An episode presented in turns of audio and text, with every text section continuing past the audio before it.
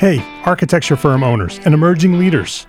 Get ready for unparalleled insight into the development of a world class architecture firm and a worldwide organization driving the digital transformation of the design and construction industry. With Build Smart, the podcast that's changing how our profession operates. We share the incredible stories behind innovation in the building industry with my friend and co host, Patrick MacLeamy, FAIA former CEO of the international architecture firm HOK. You know, Yamasaki's office or firm lasted during his lifetime. And when he passed away, I think that was the end of the Yamasaki office. Hellmuth did not want that. He wanted a firm that would live out and grow beyond the founders. In season one, discover the untold stories behind HOK's meteoric rise from 150 employees in St. Louis to a powerhouse with over 1,900 staff members and 27 offices worldwide. You know, they weren't as polite as the Kajima people. That was just boom. And anytime you have a creditor, whether it's Kajima or the bank, that wants their money, unless you can raise money someplace else, you are out of business. Bankrupt. Bankrupt. And hold on tight for season two, where Patrick takes us on a new adventure as chairman of Building Smart International, shaping the future of digital transformation in the design, construction, and operation of built assets. Ian Howell, Ken Harold, and I, Ken was my technical representative from HOK. The three of us took a tour of Europe of five cities in five days. Very busy time. Simply follow the link in the show notes to subscribe to Build Smart now and uncover lessons that will transform you and your architecture firm.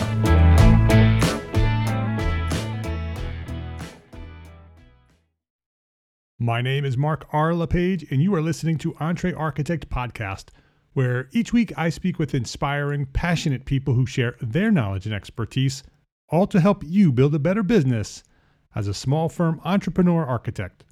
This is episode 307, and this week, how to become an expert witness as a small firm architect with David Delvecchio.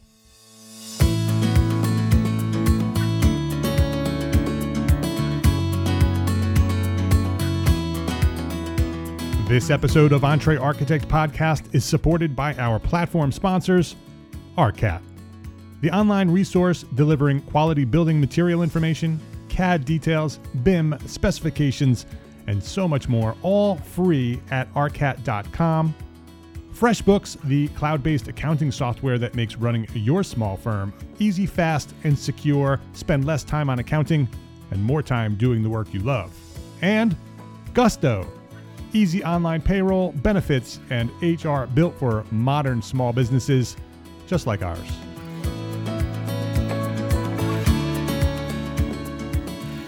David Del Vecchio, welcome to EntreArchitect Podcast. Hey, Mark. It's good to have you here, David. You it's are great a to be here. you are a longtime member of the EntreArchitect community. Um, I remember your name way back, so you've been following me and what I've been doing for a long time. You've been an active member in the community, uh, throughout the community, especially on the Facebook page at the EntreArchitect Community Facebook group. Uh, you're there helping other architects become better architects, and so before we get started with anything, I want to thank you for being a, a longtime member of the community and for sharing the knowledge you have with others. Well, thanks for that opportunity. I really enjoy it. Uh, David Delvecchio runs an architectural interior design and expert witness practice servicing two distinct yet related clients in the building design and construction industry. In his expert witness practice, Dave uh, works mainly with architects, the insurance companies who insure them, and the attorneys who defend them to provide the support they need to successfully settle and litigate claims made against the architect.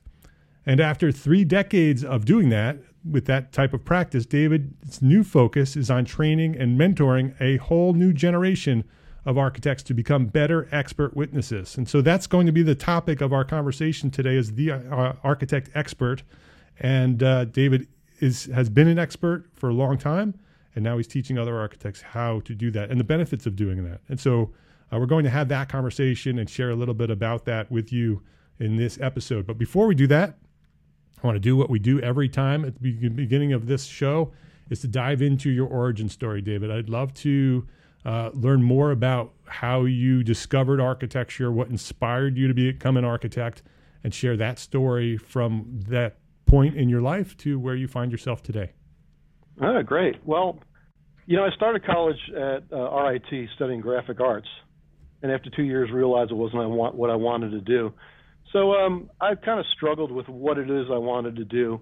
I had an idea. My dad was an engineer. I knew I didn't want to be an engineer, and he didn't want me to become an architect. Uh, but uh, I actually went to the Johnson O'Connor Research Center, and they, they they told me I had these certain aptitudes to either be an artist or an engineer. I said, well, how about an architect? They said, well, that works too. So uh, I went to school. Um, I took a, a little time off, and I went to school at Arizona State for a couple of semesters, studying architecture, and fell in love with it. Uh, started running out of money because I'd been in school for three years. Took another semester off and ended up going to where my father graduated as an engineer in 1942, uh, Newark College Engineering. It was renamed the New Jersey Institute of Technology, and um, spent another four and a half years there and uh, became an architect. Um, soon after getting my license, however, like uh, happens to most architects, uh, a recession hit, and uh, my father invited me to uh, come along and, and start doing some expert work. He had gotten out of design work. Um, he worked on some iconic buildings in New York City, like the TWA terminal, uh, the uh, UN General Assembly Hall, Yankee Stadium, all sorts of buildings uh, around the city. But he got out of design work um, and got into doing expert work. So I started a small design practice and uh, worked with him on his his practice. Uh, and when he decided to retire, I shifted the focus from civil engineering to the architect standard of care. And 30 years later, here I am. So I don't know if you need more than that. I can tell you more, but that's uh, I want to keep it in a nutshell. So, so the expert business that your dad had was that his sole business? Was that what he did for a living? Was was an expert witness? When he left New York City and he started working out of our house, yeah, uh, yeah he he did some design work, uh, mostly residual work. Um, his his specialty were, was uh, curtain walls and roofs. As a matter of fact, the UN General Assembly, my dad likes to remind me, was the first curtain wall building designed, but not the first one built. The Seagram's building was built first, but the UN was designed first. And he worked on the, the UN building, uh, and he he was one of the uh, the pioneers in curtain wall systems. Very uh, interesting. And then he got out of uh, got out of that and did a lot of uh, civil engineering, road work, uh, slip and fall cases, and things like that. Not exactly what I do, but um, the reality is, I actually was working with him when I was 13 years old. Uh, he would have me looking up BOCA codes. Um, he knew what the what the answers were, but he had me go look it up for myself, and got me interested in, in how building codes work when I was a teenager. Um, and then about 10 years or so later, I, I really got into it um, as a profession it's it's it's very interesting because very often when um, a child you know witnesses what their parents do they they reject what they do right they don't want to do that right exactly. especially when you're an architect and your dad's an engineer and your dad didn't want you to be an architect and and so was there any of that conflict with you with internally with you whether I don't want anything to do with that I want to do my own thing no I I I loved art in in high school I was uh, I took graphic arts at my high school. We are very lucky to have a, a very active print shop. Um, and I really enjoyed that, and it was my way to not be an engineer. So that's why I went to RIT and studied it. However, um, I saw the writing on the wall with that profession, and a lot of people who are in the business will tell you desktop publishing killed the, uh, the uh, mm. graphic arts profession for a number of years. And I kind of got out by the skin of my teeth. Kind of out of the frying pan into the fire, but uh, but um, that was the, the impetus to, to, to, to do something that was technical and art related. Um, that wasn't engineering specifically, and uh, that's why graphic arts came up first. And then, um, actually, the school I went to, uh, I hated the buildings I was in, and I started noticing building design by living in what I thought was a terrible dorm. I, hate, I don't even want to say who the architect was, but but uh, uh, I don't think the building was designed to be in a subarctic environment. I think it was more or less more designed to be in a desert, frankly. yeah. And that kind of piqued my interest in, in building design. Yeah. Uh, so do you do you because you're clearly passionate in about architects as as experts today. Do you do you remember the moment where um, it went from oh that's interesting that's something my dad does to clearly you had it, you know the the the recession sort of forced you into it, or at least gave you the opportunity to to pursue it. Um, where was the shift between oh I'm going to do that because it's something I can do, and the passion that you have for it today? Well, uh, I guess it all began when I got laid off. uh, you know, a month or so before Christmas, and I had to do something. Yeah. Um, and I had been doing some of the work uh, on the weekends and spare time with my father all along. Um, but I think the shift was when my dad made me the president of his corporation uh, and then retired and did it gradually enough that I could shift the focus to what architects do. And it is significantly different than what engineers do. Mm-hmm. Um, certainly different than the work he was doing. Um, and I guess at that point, uh, when you sign your first report and get that big check, and you say, "Wow, this is pretty cool." There's the uh, passion. The passion. Yeah, the, no, the dollars well, show it's, up. It's the it's not the passion. It's the reward. Yeah. There's, there's a difference. The, the passion is that I I like to help disentangle problems. It's mm-hmm. always been one of the things I like to do. I used to like to take apart electronics as a kid and put them back together and build stereo equipment, and things like that. Um, so I, I always had that I, I like solving puzzles, and uh, a lot of what we do as experts is help people solve those those puzzles. Yeah, and and I'm sure it, it, being an architect and having architect training lends itself to that because we're trained to be problem solvers, and and we're doing it in in a different way, but but we have those skills from our training. That's true. There, there's some skills that an that an expert needs that architects don't typically get in their curriculum that I happened to get at, at Graphic Arts School. Mm-hmm. Uh, at RIT, I, I had a, a, business law class, and that was required basically. I also took uh, human resources classes, um, and a technical writing class, probably most important. I had a technical writing class taught by a guy who wrote manuals for nuclear subs, and he really taught you something about being concise and, and specific and how to footnote every single line, which is kind of what I do in most of my expert reports is make sure that there's a source behind what I'm saying. It's not just my personal opinion. It's an expert opinion. Yeah, that's very interesting that the graphics design program had all those business courses in the architecture program.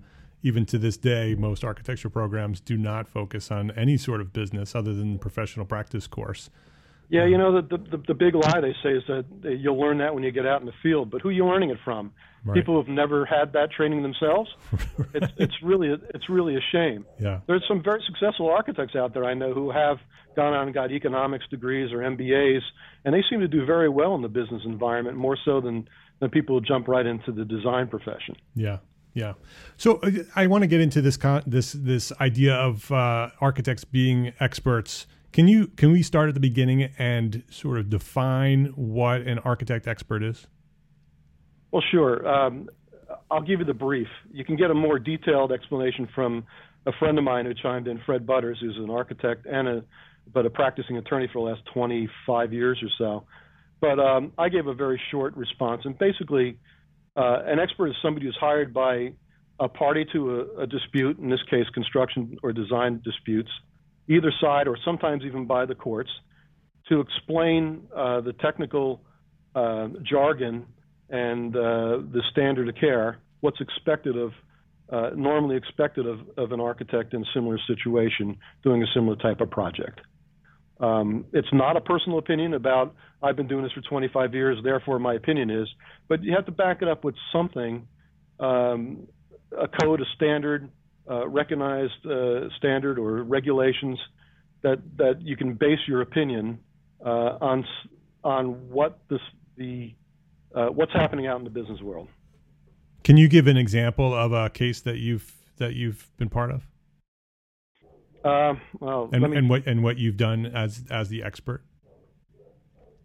Hmm. I'm, I'm, trying to come up with one that I, I, I, I'm very careful about protecting. Yeah, and it could be hypothetical privacy. too. Doesn't it? Doesn't yeah. have to be a real, yeah. real. Because I understand. Yeah. Um. Hmm. You know, I've done everything from from simple residential uh, design and construction failures. I, I do mostly defense. Sometimes I do plaintiff as well.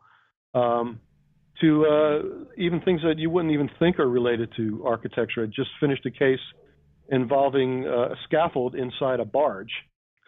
hmm. uh, which normally is not something you think of as, as something an architect would do. But I'm pretty familiar with OSHA regulations. I've done a number of cases of people falling off of scaffolding, and the other side hired an architect. So they said, well, then we need an architect on our side. Um, so it, it's it's understanding what the regulations are and whether uh, and who is responsible to follow those regulations. So this could uh, this could be anything. This could be uh, a, an injury claim. This could be a, a, a construction, you know, uh, detail f- failure, right? It could be any, anything where there's a dispute and there's some sort of question in, in uh, that's based on construction or building. It's where your your expertise would come in.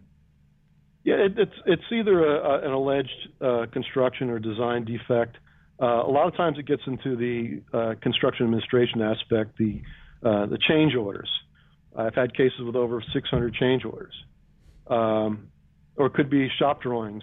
Uh, I find that a lot of times architects don't even understand what's in their own spec, and uh, if I dig deep enough, I'll be able to find uh, something that shows that the architect had it somewhere in their construction documents and use it as a defense and uh, very often the architect didn't realize that they had, they had it covered. Um, and it's important they understand what's in their in their specs because there's no way to administer the construction unless you know what you told them to do. Uh, and that's where the confusion comes along. Uh, a, a, a, big point of confusion, I believe, is when architects uh, are not hired to do construction administration, and they only get called when the lawsuit starts, not when the problems start. If you're involved during construction administration, uh, you have a better opportunity to solve the issues and get paid while doing it rather than, than start paying a deductible to uh, to defend yourself uh, using your E&O, your errors and omissions insurance policy. Um, so yeah, a lot of what I do is is uh, either design um, and construction related or the, the administration of the contract. And you're usually defending the architect, right? That's that's your your position typically typically, but I've defended interior designers. I, I did a case uh, down in Atlantic City at a casino um, where an interior designer was being sued because the other side alleged there was too much static coefficient, of friction between the rug and the chair, too much. And that caused this woman to trip and fall. It was a, a trip when she got up from her chair. And I actually proved that the way the chair fell back, there's no way it would have hit her anyhow. Um, so I was able to get the, that uh, architect out of that lawsuit. We will return to our conversation after this quick break to say thank you to our platform sponsors, ARCAT, FreshBooks, and Gusto. If you work with specifications in your firm, you probably have come across outdated manufacturer specs with confusing notes, products that no longer exist, or even maybe even companies that no longer exist. Maybe you even pay for specifications. Stop. Stop right now. There's a better way to find manufacturer specifications for your project documentation. ARCAT. ARCAT.com. ARCAT is the number one most used website for finding building product information and has a free library of over 1,400 up to date accurate specifications written by FCSI, CCS, and AIA professionals based on manufacturers' data. Use ARCAT's powerful search engine to find the right specifications for your project and quickly download them in multiple formats for free. That's right, ARCAT is completely free. You don't even need to register. Just go to arcat.com. That's A R C A T.com. arcat.com and start building better content today. Do you remember when you started your architecture firm? Well, maybe you're in the middle of that right now. Maybe you are in the middle of launching your architecture firm. It's not easy, is it?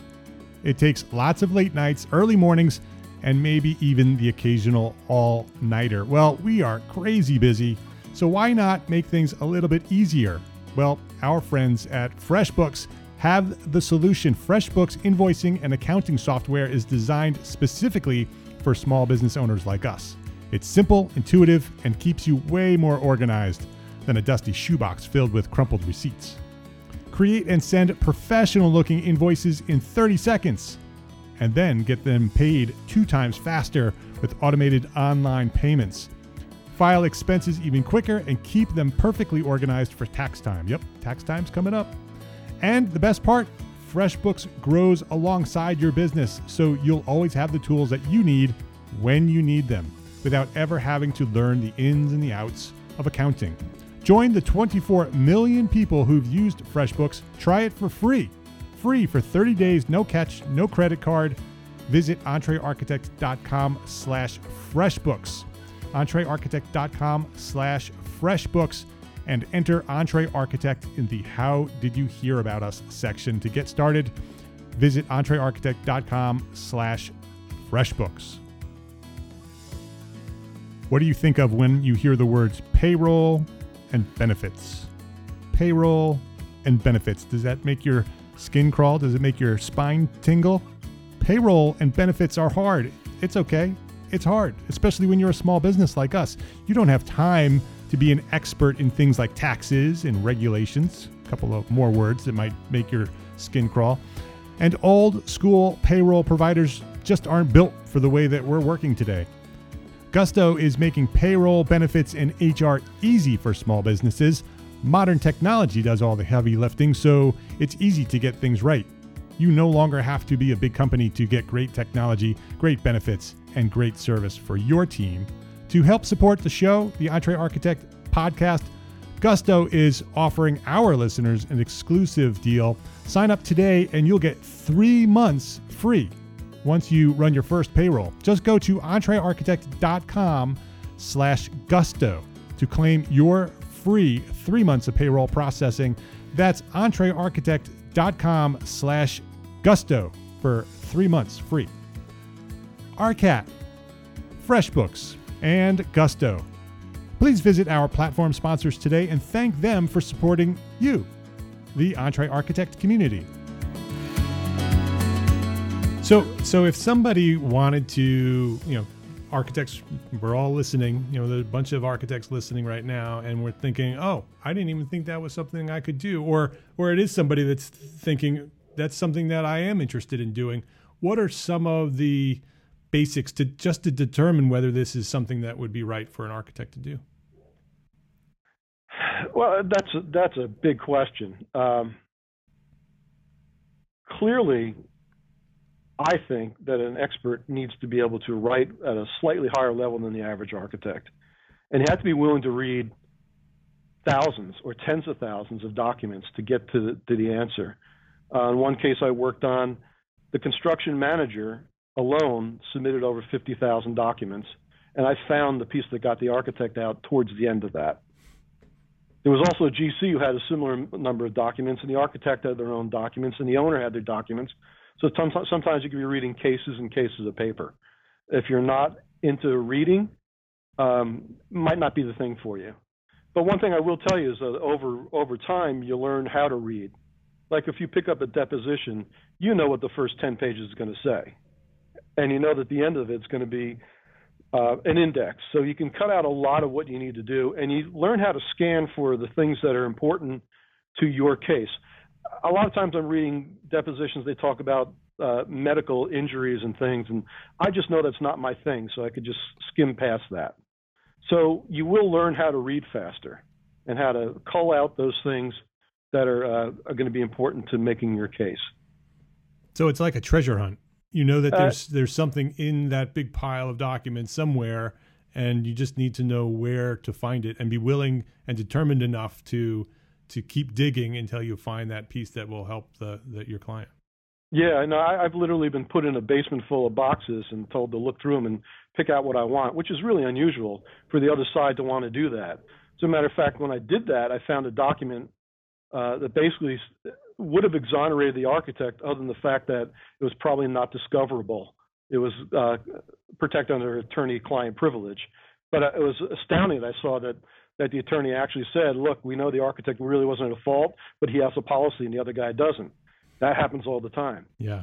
What you have to remember, I think that a lot of people don't understand that a lawsuit is not a proof; it's a claim, and everybody's entitled to make that claim, uh, and everybody's entitled to their own legal counsel and those legal counsel end up hiring experts to help them sort through and explain it.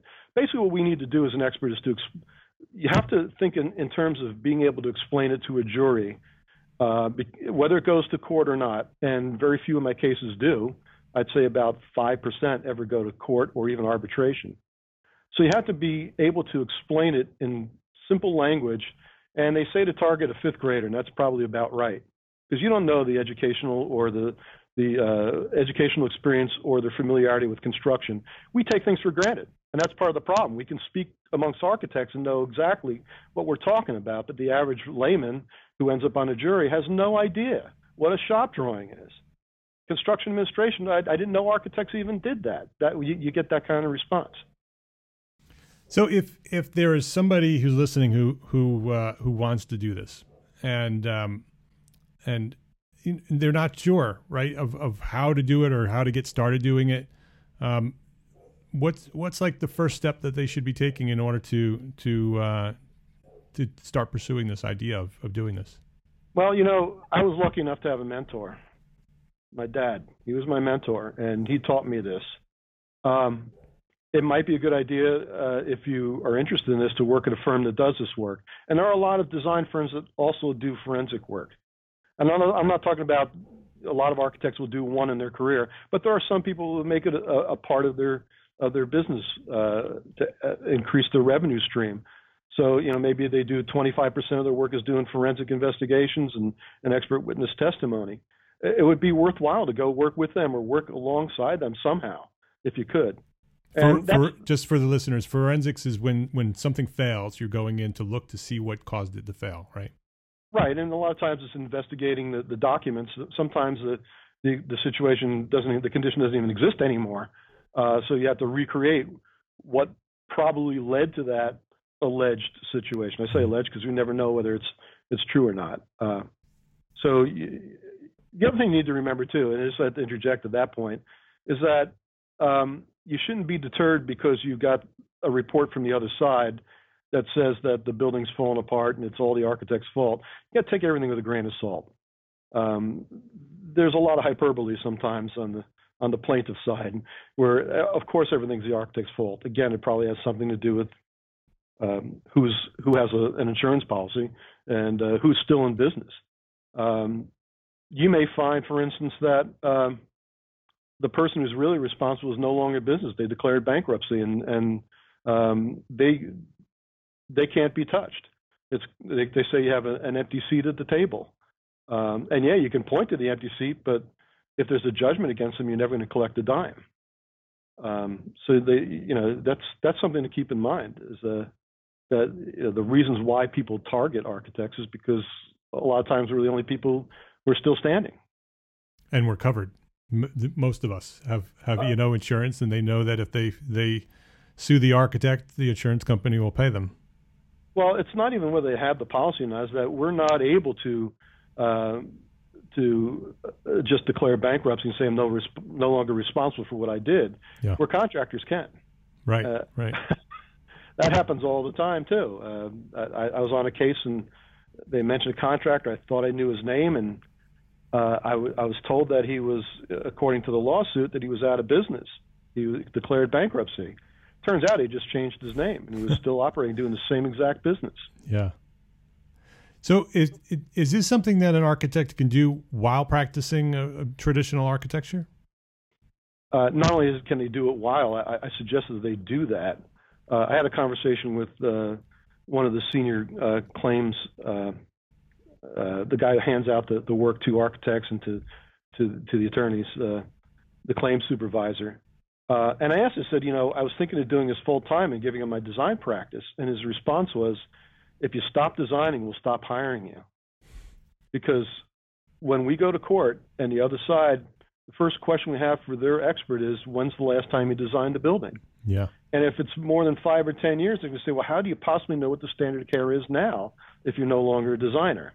Now they might have a, a response to that, but it certainly doesn't help. So um, I, I, it's tough to balance the two. Uh, but I do like to keep a, a, an active design practice. They're not huge pro, uh, projects, but uh, they're usually semi-related to the expert work. Somebody comes to me because they started um, they started construction on a, on a project without any permits. I know how to help them. Um, that's not exactly expert work, but it's it's semi-related to that.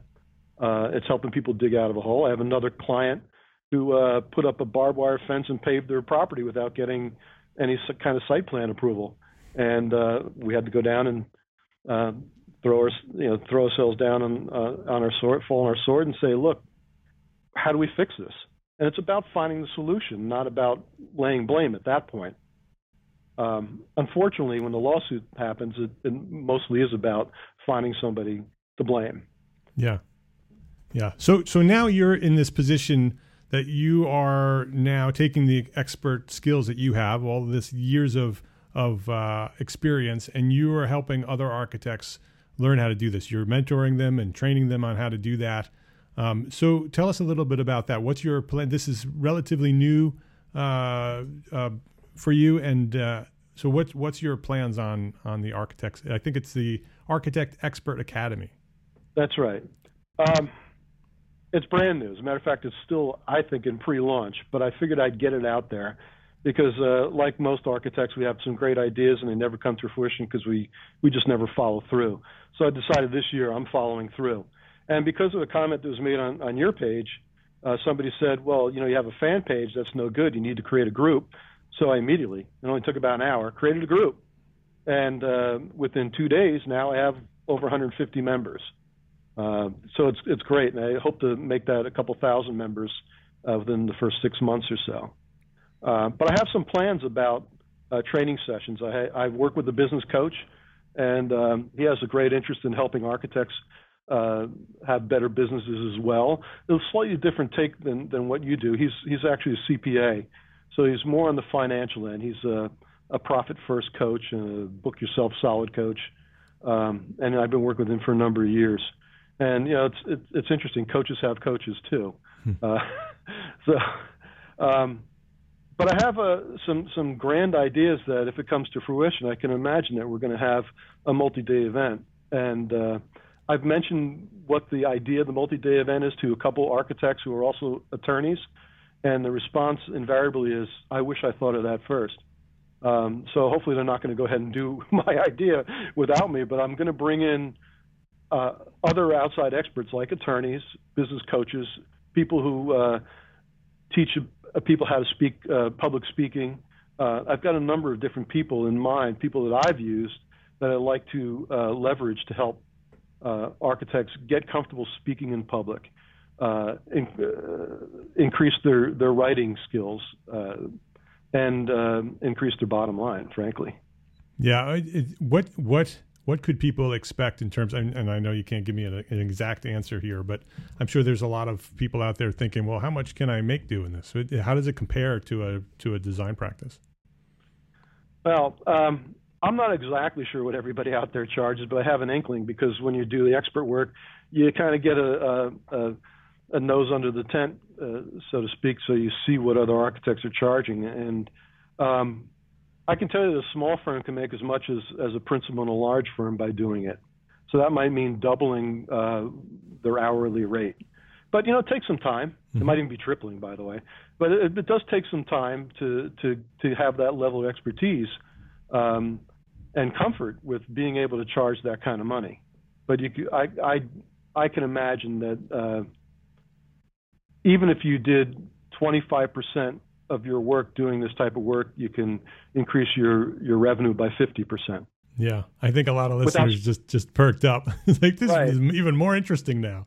yeah, yeah. I mean, uh, wouldn't it be nice? And we try and do this with our design work. Wouldn't it be nice in our design work if we did uh, if we charged twice as much and only did half half the number of projects.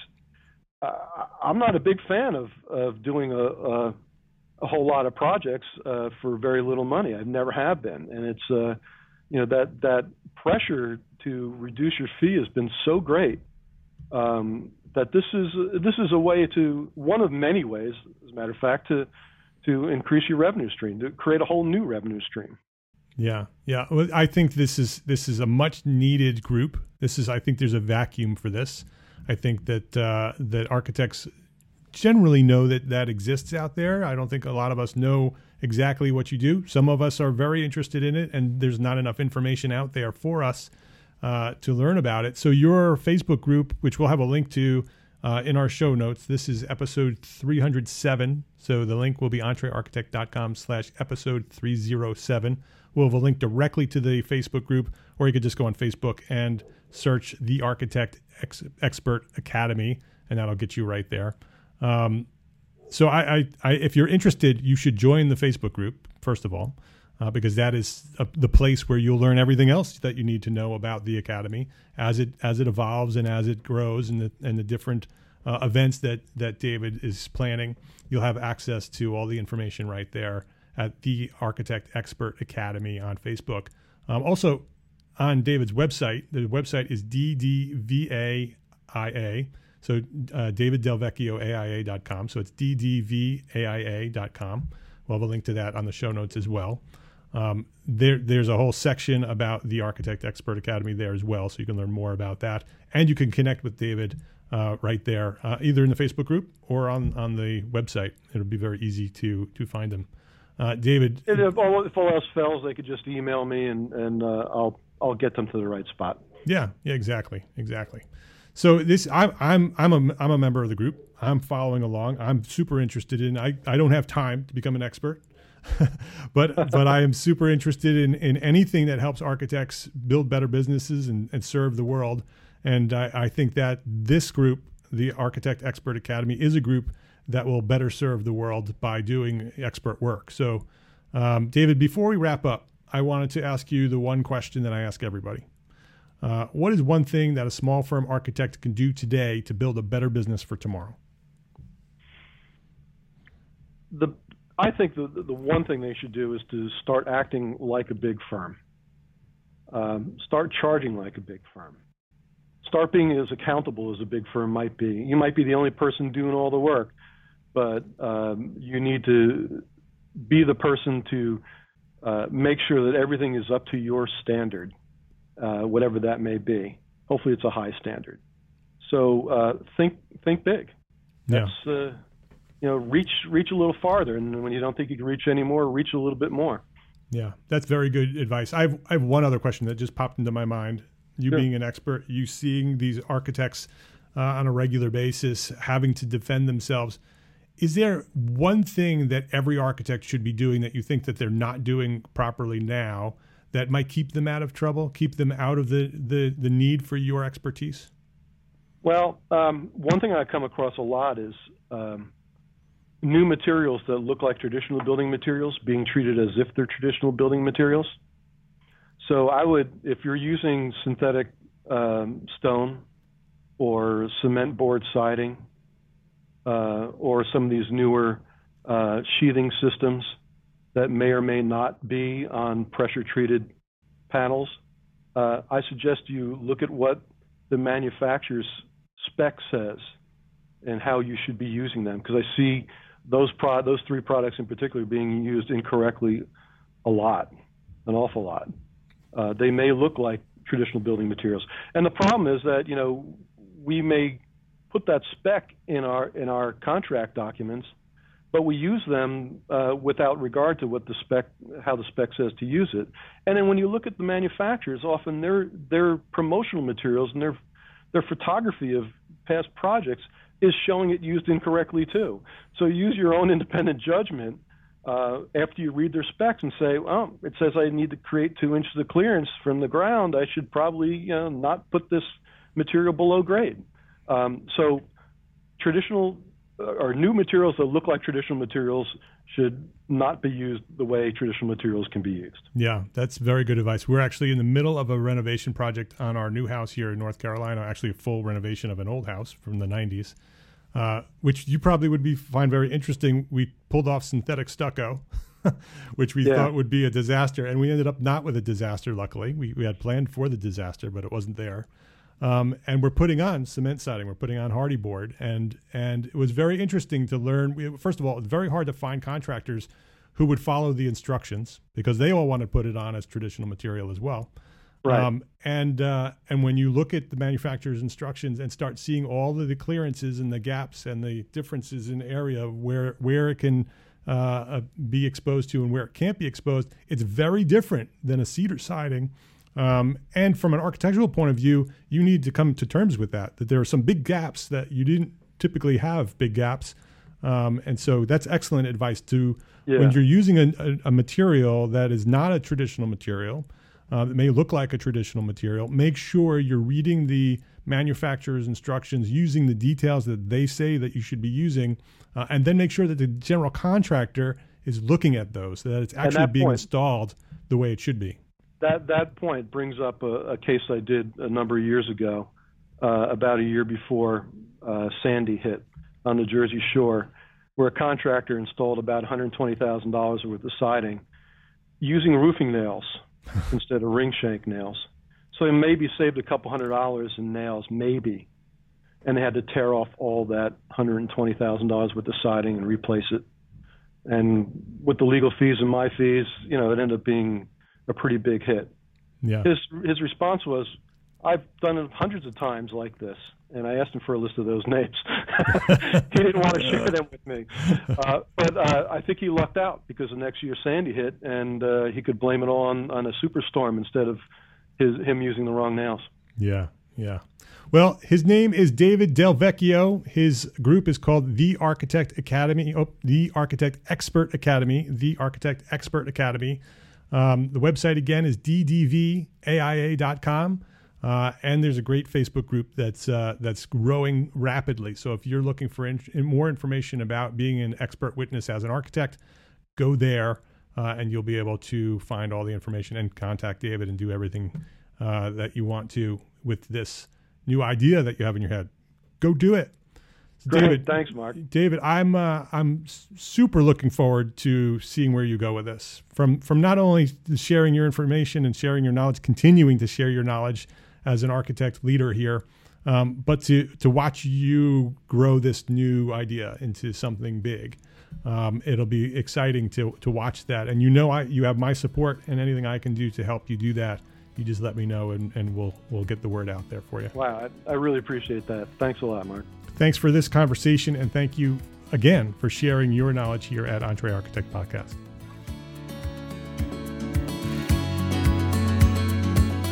You have been listening to episode 307. If you'd like the show notes for this episode, the link is entrearchitect.com slash episode 307. I do ask that you go share that with one or two friends. That would help us get the word out about what we're doing here at EntreArchitect and to share the show. So I would appreciate that. The link is entrearchitect.com slash episode 307. You know, at the end of every episode, I say the words love, learn, share as a quick reminder to uh, to to live a better life, to love one another, to learn as much as you can, and to share that information with others so they can benefit. Because I believe that's the way that we can make the world a better place. But I also believe that it, it, that applies to our profession. I think that's how we grow a better profession. That's how we we build a better architecture profession. And when knowledge is selflessly shared among a group of professionals in a private, secure setting, each member of that group benefits exponentially, exponentially from the collective knowledge of that entire group, right? That's how our mastermind groups work. For more than seven years, we've witnessed small firm architects from all over the world transform their businesses and their own personal lives through powerful peer group memberships right here at EntreArchitect. They're called EntreArchitect Masterminds. If you're interested in a mastermind, go check out entrearchitect.com slash mastermind. It t- tells you all about it and learn and you can learn all about it. It's built for small firms and sole practitioners. But earlier this week, we launched something brand new. Brand new. It's called EntreArchitect Leadership Council.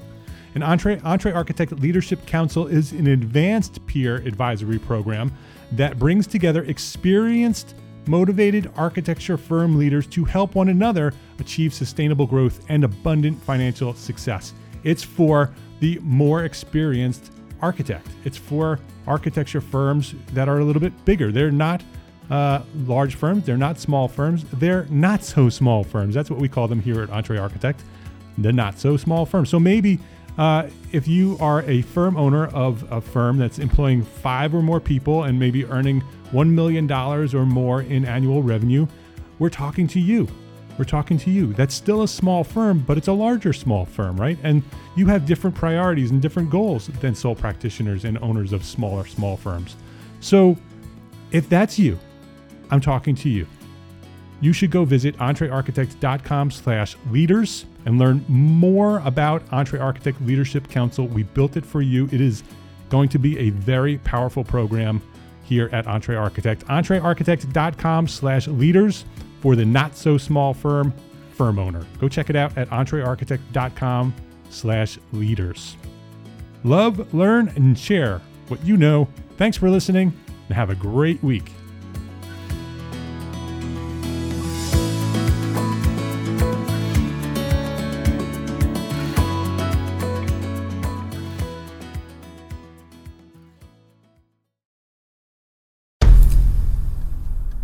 I've mentioned it to my family, but in terms of telling people like, oh yeah, we're doing this. I'm looking for projects. You got anything? Yeah. I'm, I'm not there yet because it scares the out of me.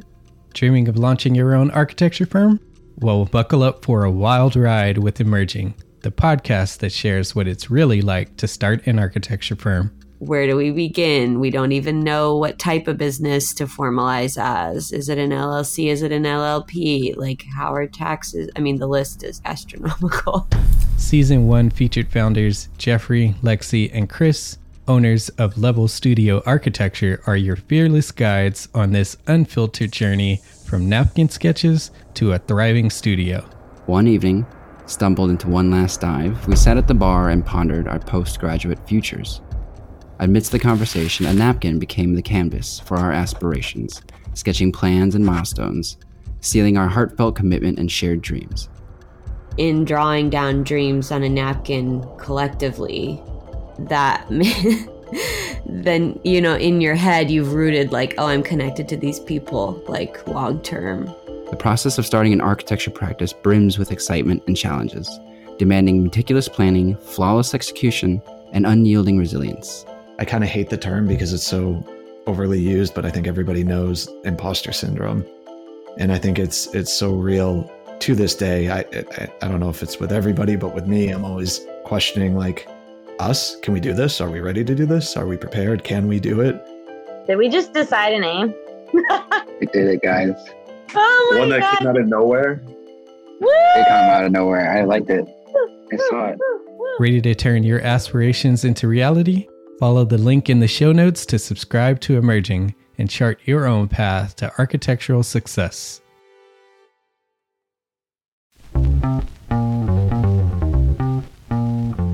Calling all small firm architects. It's time to tap into your full potential with EntreArchitect's Context and Clarity, where inspiration meets innovation. Hey, it's Mark R. LePage, founder of EntreArchitect, and I'm inviting you to join my two favorite co hosts. Jeff Echols and Katie Kangas as they bring together authors, experts, and thought leaders for electric conversations with entrepreneur architects around the globe. It's not just a podcast, it's a community where dreams meet action. There's a simple equation there. And what for me, what that did, just doing that basic calculation was it allowed me to compare what I had actually saved in my retirement accounts to what I thought a possible projected annual spend might be. Artists are temperamental, so beautiful design is going to be a priority. When the job is done, we're going to actually need to live in the house, not live with the person who designed it. and so uh, for me, the, the artistic skill, the architectural skill is most important. And so I would say like that would be 60% of it, if not more gain insights to build a successful practice. Subscribe, engage, and let's redefine your future together. Join the Context and Clarity community, where every conversation adds to your blueprint for success.